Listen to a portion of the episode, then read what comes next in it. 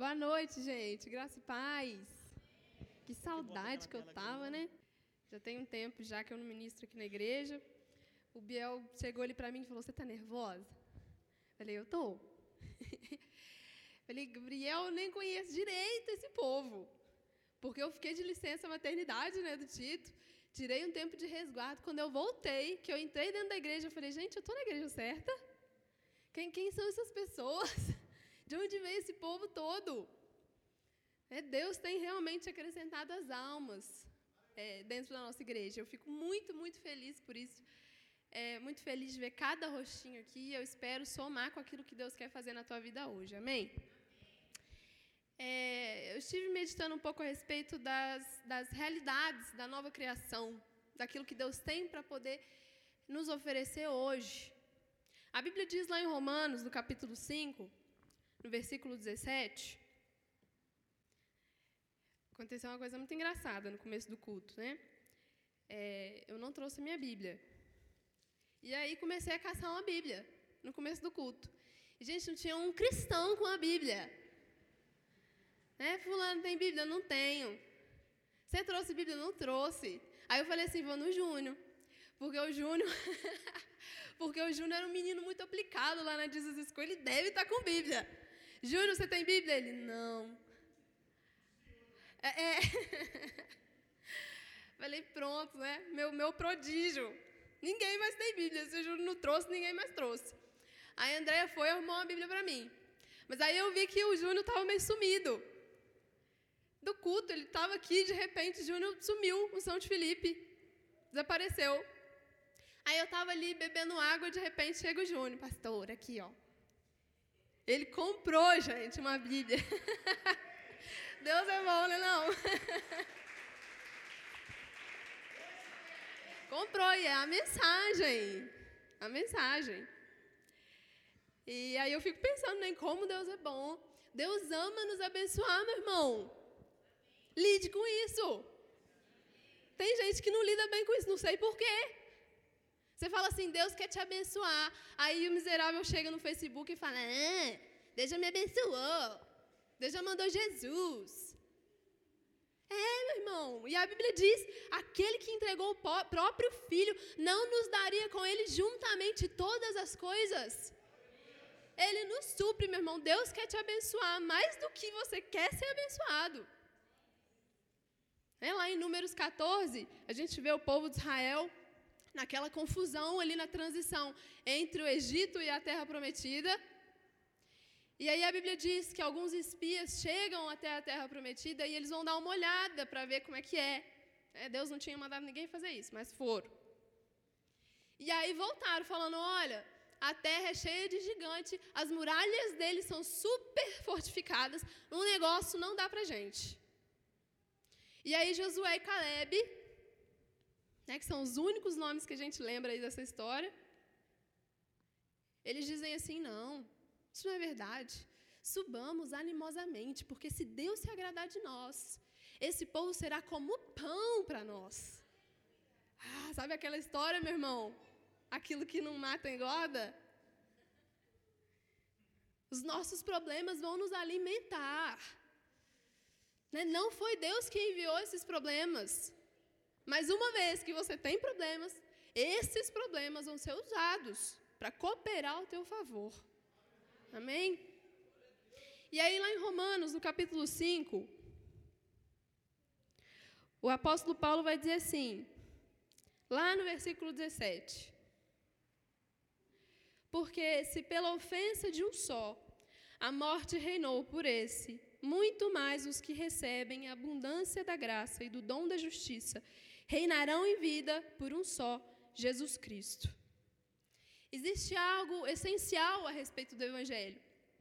Sem dúvidas, é o fato de que o Evangelho, o sacrifício de Jesus na cruz, a obra redentiva, ela nos livra da ira vindoura de Deus. Você sabe que no dia do juízo, esse mundo vai ver um Deus irado. Não sabe? Amém. Porque nós temos um Deus que é justo.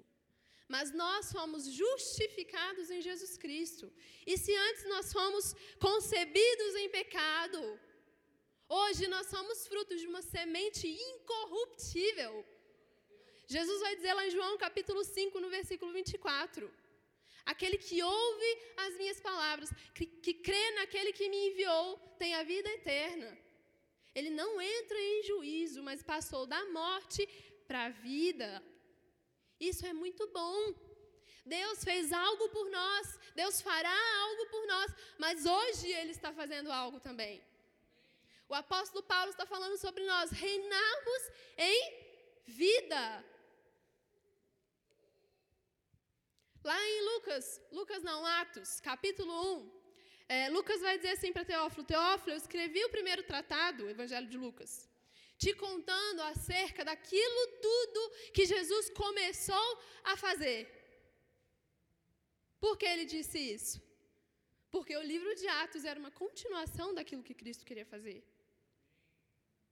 E essa continuação ia acontecer por meio de quem? Da igreja. Lá em 1 João, no capítulo 4, no versículo 17, João diz assim: Nisso é perfeito o amor para conosco, para que no dia do juízo tenhamos confiança. Porque qual Ele é, como Ele é, somos nós neste mundo. Meu irmão, cabia um glória a Deus aqui. Diga, meu irmão, glória a Deus. Qual Ele é, assim como Cristo é agora, glorificado, assentado à destra de Deus, justificado, Rei sobre principados e potestades, somos nós neste mundo. Existe uma ideia muito errada de que o arrebatamento ele vai ser um resgate. A gente vê alguma coisa errada e fala logo: volta Jesus. Ai, tá tudo ruim. Olha, Senhor, vem buscar a tua igreja. Meu irmão, você é o corpo de Cristo na terra. O nosso encontro com o Senhor Jesus vai ser um casamento, uma festa, não um resgate. Lá em 2 Pedro, no capítulo 1,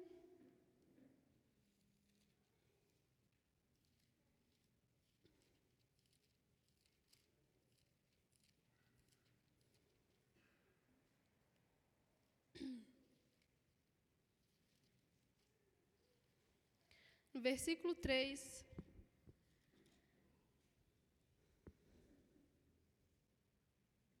Diz assim: O que vimos e ouvimos, isso vos anunciamos, para que também tenhais comunhão conosco. E a nossa comunhão com o Pai e com o seu Filho Jesus, estou lendo errado. Gente, quem inventou isso fui eu, tá? Deixa eu ver. Não foi o William, não. Pronto, achei. 2 Pedro capítulo 1, versículo 3. Visto como seu divino poder nos deu tudo o que diz respeito à vida e piedade, pelo conhecimento daquele que nos chamou por sua glória e virtude, pelas quais ele nos tem dado grandíssimas e preciosas promessas, para que por elas fiqueis participantes da natureza divina, havendo escapado da corrupção que pela concupiscência há no mundo. Então, tudo aquilo que Deus nos deu, nos fez coparticipantes da natureza divina. O que isso quer dizer? Isso quer dizer que os atributos comunicáveis de Deus, sabedoria, bondade, paz, liberdade, justiça, isso tudo, meu irmão, agora corre nas tuas veias. Você foi conectado ao Senhor, você foi feito um com Ele. E você está capacitado para poder ser um representante dele nessa terra. Existe algo muito triste que acontece é, no meio de nós cristãos. Nós fomos salvos e feitos novas criaturas, mas a gente anda como se nós fôssemos meros homens, pessoas simples, De fato, meu irmão, nós temos né, a nossa simplicidade, a nossa humanidade, mas espera lá. Existe algo diferente em você. Nós não fomos salvos para viver como nós vivíamos antes. Quando a palavra de Deus diz que você foi feito nova criatura, ela não está dizendo que você foi recalchutado, tipo um pneu velho. O William que entende disso. O William ama furar um pneu, gente. Né? Não mostra para o William onde tem buraco na cidade, porque ele vai passar no buraco. Ele vai dizer assim: Eu quero ir lá, me mostra. Me mostra que eu quero passar em cima.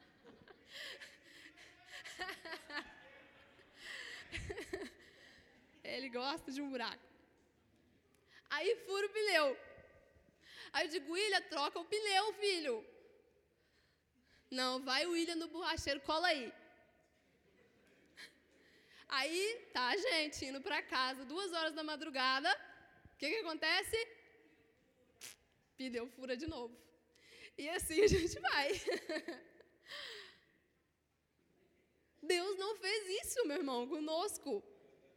Ele nos deu uma nova vida. Nós somos libertos do pecado, nós somos libertos dos poderes das trevas e de todas as consequências do pecado. A enfermidade, a dor, as maldições, nenhuma dessas coisas tem domínio sobre nós mais. É uma nova realidade que a gente passa a usufruir em Jesus Cristo. Ah, mas então por que, que eu não estou vendo as coisas acontecerem? Por que, que na minha vida não é assim? Hum, existem dois reinos. E para cada reino existe uma verdade. Existe um reino espiritual que contém uma verdade espiritual, e existe um reino natural que contém uma verdade natural. Vocês estão entendendo?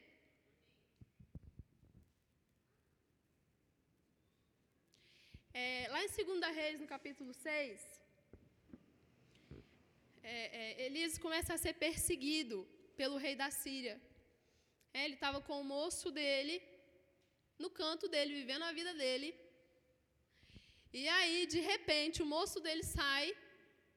E quando ele sai, tem um exército na porta deles. E aí ele volta e fala: oh, Elias, não queria te falar, não, mas o negócio deu ruim. Tá? Lá fora está cheio de gente, nós estamos lascados. E aí ele diz assim: Meu filho, presta atenção.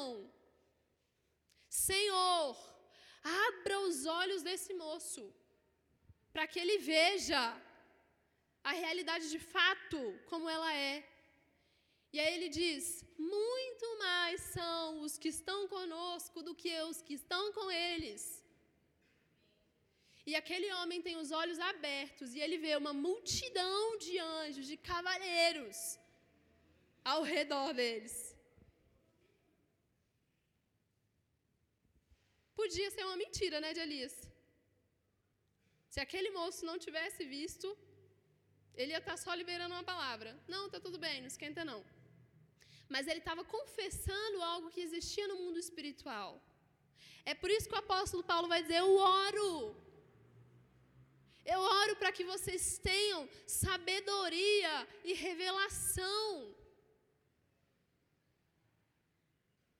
No pleno conhecimento de Deus, para que os olhos do seu coração sejam iluminados.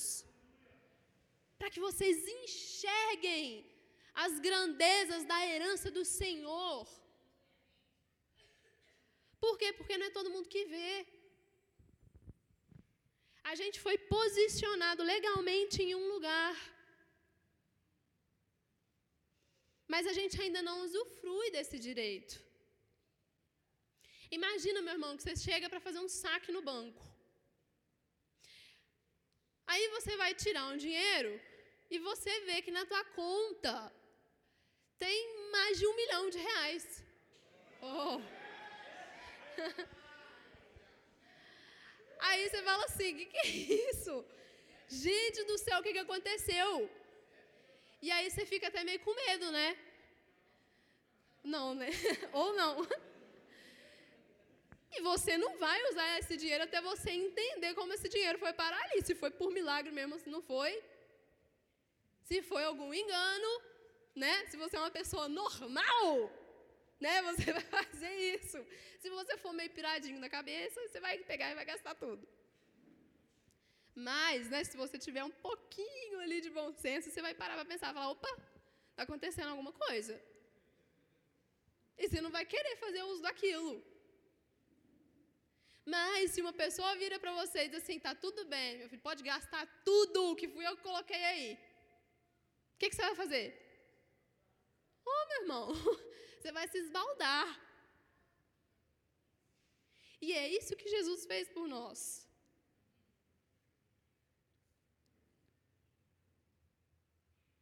Ah, esse é um evangelho de autoajuda. Né? Tá, tá subindo a autoestima. Não, meu irmão, eu quero que você se posicione. Se posicione como filho de Deus e pare de reclamar. Né? A maioria de nós aqui não somos assim, mas às vezes eu me dou, eu dou voz para reclamação. Eu me entrego para reclamação, eu digo, Senhor, está faltando isso, está faltando aquilo. Sendo que a Bíblia diz que todos nós temos recebido da plenitude de Deus de graça em graça. Todos nós fomos abençoados com toda espécie de bênçãos na região celestial. As lutas vêm, meu irmão, vêm. E como vêm? Mas, como diz o apóstolo Paulo, maior é o que está em mim do que o que está no mundo. Eu enxergo a realidade espiritual das coisas. O William sempre conta aqui, já contou algumas vezes, que a gravidez do Tito foi muito difícil para a gente. É, a gente teve muita surpresa ruim. Né? Na, na, primeira consulta com a médica, ela falou: Olha, tá tudo errado, tá tudo ruim, o coração dele tá horrível. Né? Eu saí assim da consulta falando: essa gravidez não vai evoluir. E aí a gente foi resistindo, né? Na primeira ultrassom é, morfológica do primeiro trimestre, a gente chegou para poder é, ver né, como é que estavam as condições dele. E aí o médico, coitado, assim, com, com muito tentando ter muito tato, falou: olha, é, algumas coisas não estão legais. Quem, quem aqui já fez ultrassom do primeiro trimestre de gravidez, né, sabe que a gente vai olhar é, alguns marcos importantes do neném. Né? A translucência no caldo do neném, o osso nasal, como é que está o coração. E aí ele falou assim, olha, a translucência no caldo dele não está boa. Ele está com um acúmulo de líquido no pescoço. E esse acúmulo de líquido não indica coisa boa. E eu estava com meus pais no dia, o William estava viajando. E eu chorei, chorei muito, porque ele foi lá, ele entrou dentro da sala dele, ele falou assim, olha, espera um pouquinho que eu vou fazer um cálculo para você, eu vou te mostrar a realidade das coisas, é, para você se acalmar. Eu falei, aham. E aí ele foi, entrou na sala, na sala dele voltou com um papel. E aí estava escrito assim no papel, riscos de cromossopatia de acordo com a idade materna, 1 em 909. Risco de cromossopatia corrigido pela translucência nucal, 1 em 86. Aí ele falou assim: olha, não é muito. Né? Existe um risco, mas não é muito grande. Só que quando eu olhei os dois números assim, um em cima do outro, eu falei. Comecei a chorar. E aí eu chorei, chorei, chorei, chorei e falei: Meu Deus, e agora? Será que a gente vai conseguir chegar com essa gravidez até o final? Será que vai dar tudo certo?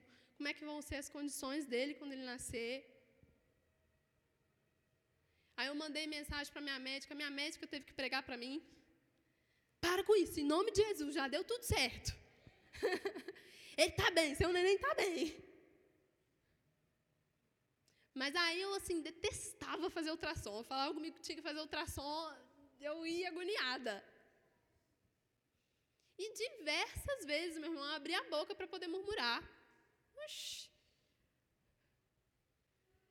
Eu abria a boca para poder chorar. E aí um dia eu falei assim, não, vou ver a realidade espiritual das coisas. Eu sentei, peguei um caderno meu e eu comecei a escrever. Eu disse, o Tito, ele vai ser perfeito em nome de Jesus. Ele vai nascer cheio de saúde. E eu comecei a escrever. Todo dia eu escrevia naquele caderno, jogava uma característica para ele. Eu ia lendo a Bíblia, tudo que eu via de bom eu colocava lá.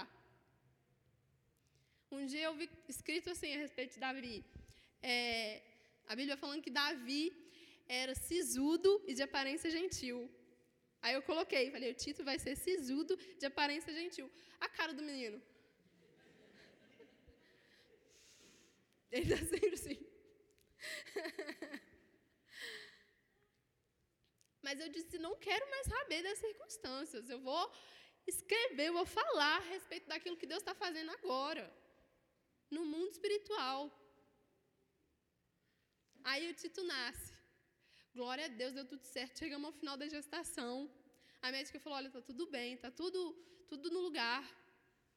É, não vi nenhum sinal de cromossopatia nele. E aí, descanso. Passa um dia, chega fono lá no meu quarto.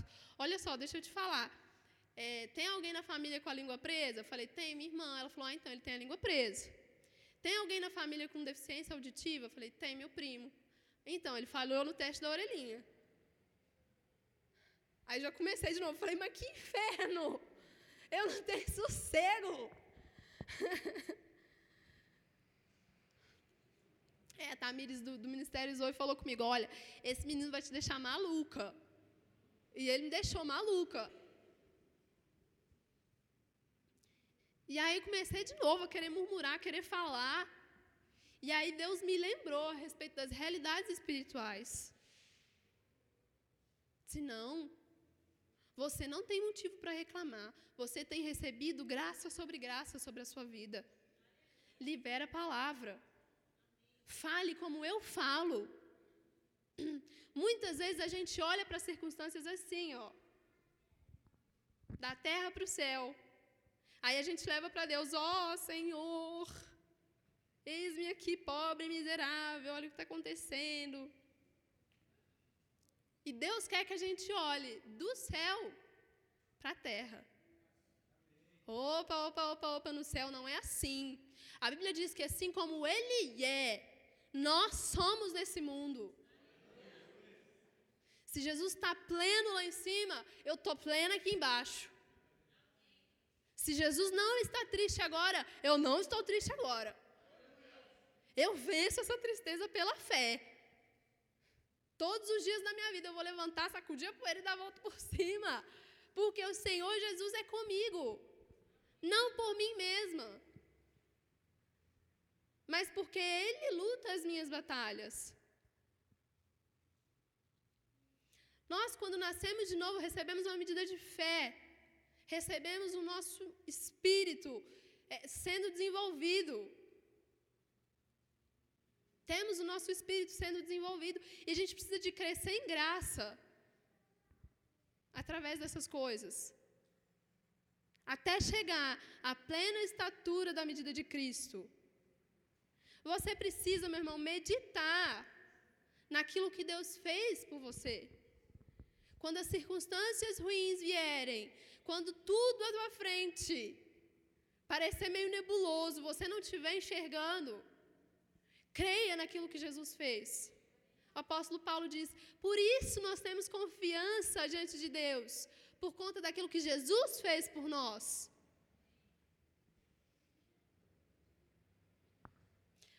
lá em Efésios, no capítulo 1, no versículo 22, essa eu vou ler aqui no, na mensagem. Se abrir aí vai estar um pouquinho diferente.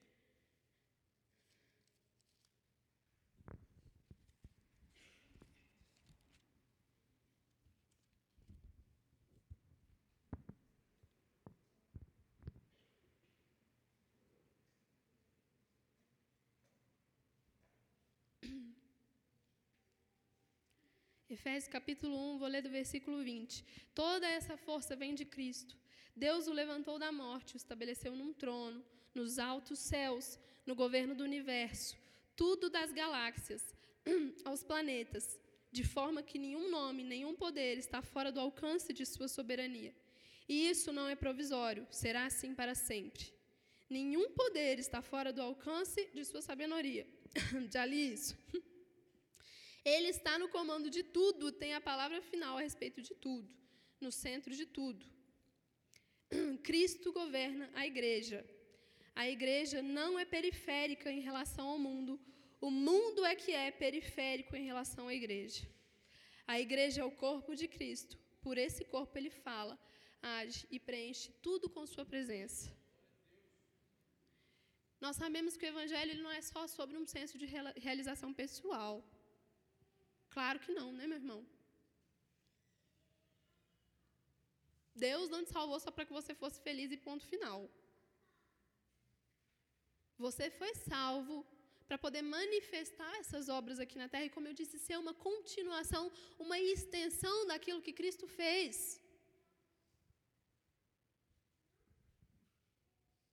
A nossa suficiência vem dele.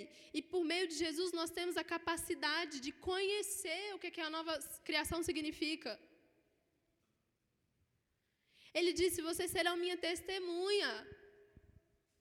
Vocês vão ver o doente sendo curado, os demônios sendo expulsos. Vocês dominarão contra todas as forças das trevas. Eu não consigo, meu irmão, mais te ver agindo como um mero homem nessa vida. Você precisa se posicionar para fazer diferença. Às vezes, esse posicionamento não vai brilhar para todo mundo ver, não. Às vezes, a gente vai fazer nos bastidores. Mas o nosso Deus, que vê no secreto, nos recompensará. Às vezes, você vai abençoar aquela pessoa que está do teu lado deprimida lá no trabalho. Às vezes, você vai levar luz Luz de Deus, luz divina para o teu chefe. Às vezes você vai abençoar a tua mãe, dizendo para ela uma palavra de bênção, uma palavra de vitória. Não é mais tempo do teu coração ficar dolorido, porque você se tornou livre das circunstâncias, livre das ofensas, livre da falha. Você tem o grande e poderoso Espírito Santo, que Jesus e os apóstolos tiveram no seu caminhar. O mesmo poder que ressuscitou Jesus dentre os mortos habita em você, meu irmão. Você não precisa mais chorar por fé, você não precisa mais chorar por força, porque isso tudo o Senhor já te concedeu, legalmente é seu. O que, que você precisa fazer? Se posicionar debaixo disso. Entrar dentro do favor de Deus. Quando a gente descobre que não é pela nossa força, que não é por conta do nosso temperamento, que não é por conta é, é, do nosso sorrisinho, não é porque você é simpático ou não. Não é porque você tem uma personalidade muito forte. É porque o Senhor é bom e disponibilizou isso para você. Quando a gente descobre isso, meu irmão, a gente se livra dos pesos. E a gente começa a estabelecer o reino de Deus na terra aqui agora.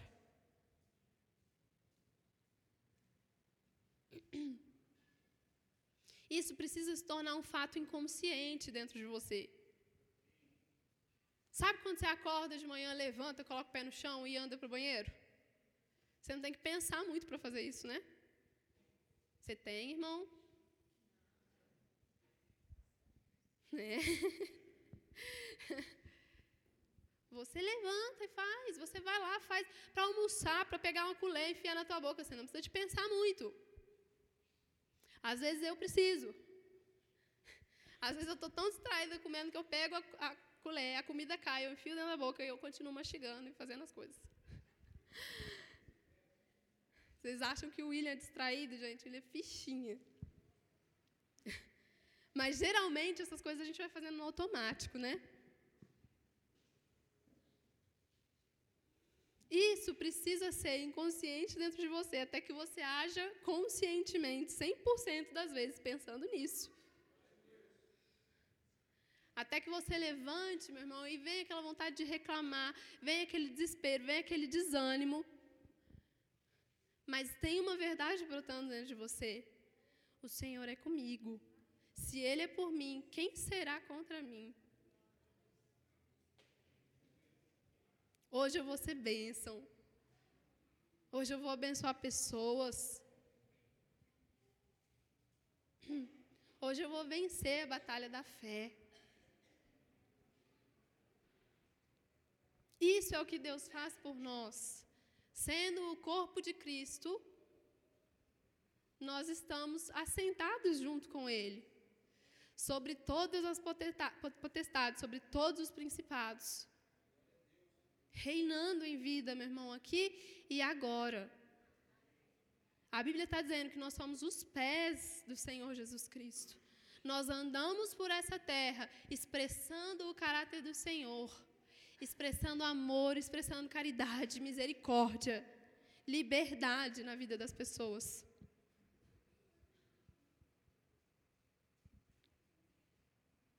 Eu quero orar por você, amém? Se você está em Deus, meu irmão, se você é uma nova criatura, é, não existe força que possa tentar te antagonizar. Você é um povo sobrenatural.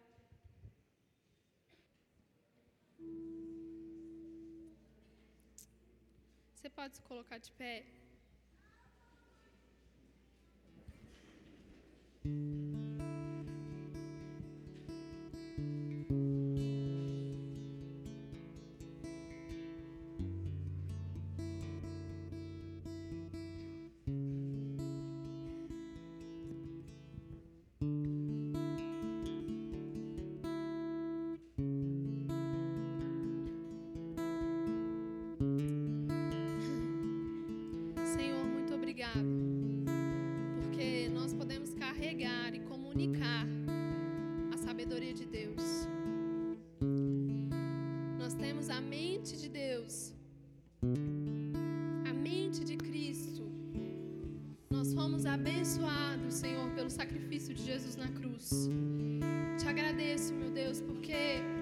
Sacrifício não só nos liberta dos nossos pecados, não só nos redime das nossas injustiças, mas nos coloca juntamente com Cristo, nos faz um com Ele. Minha oração, Senhor, é para que nós não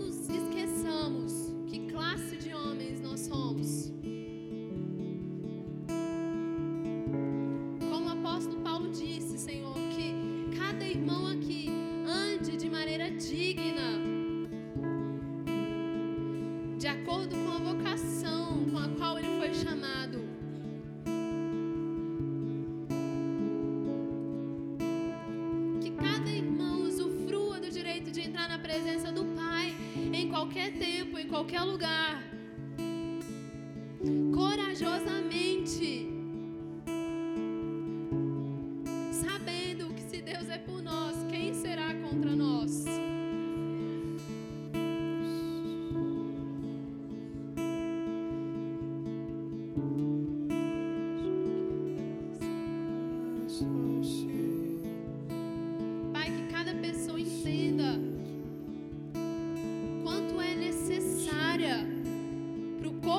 Cristo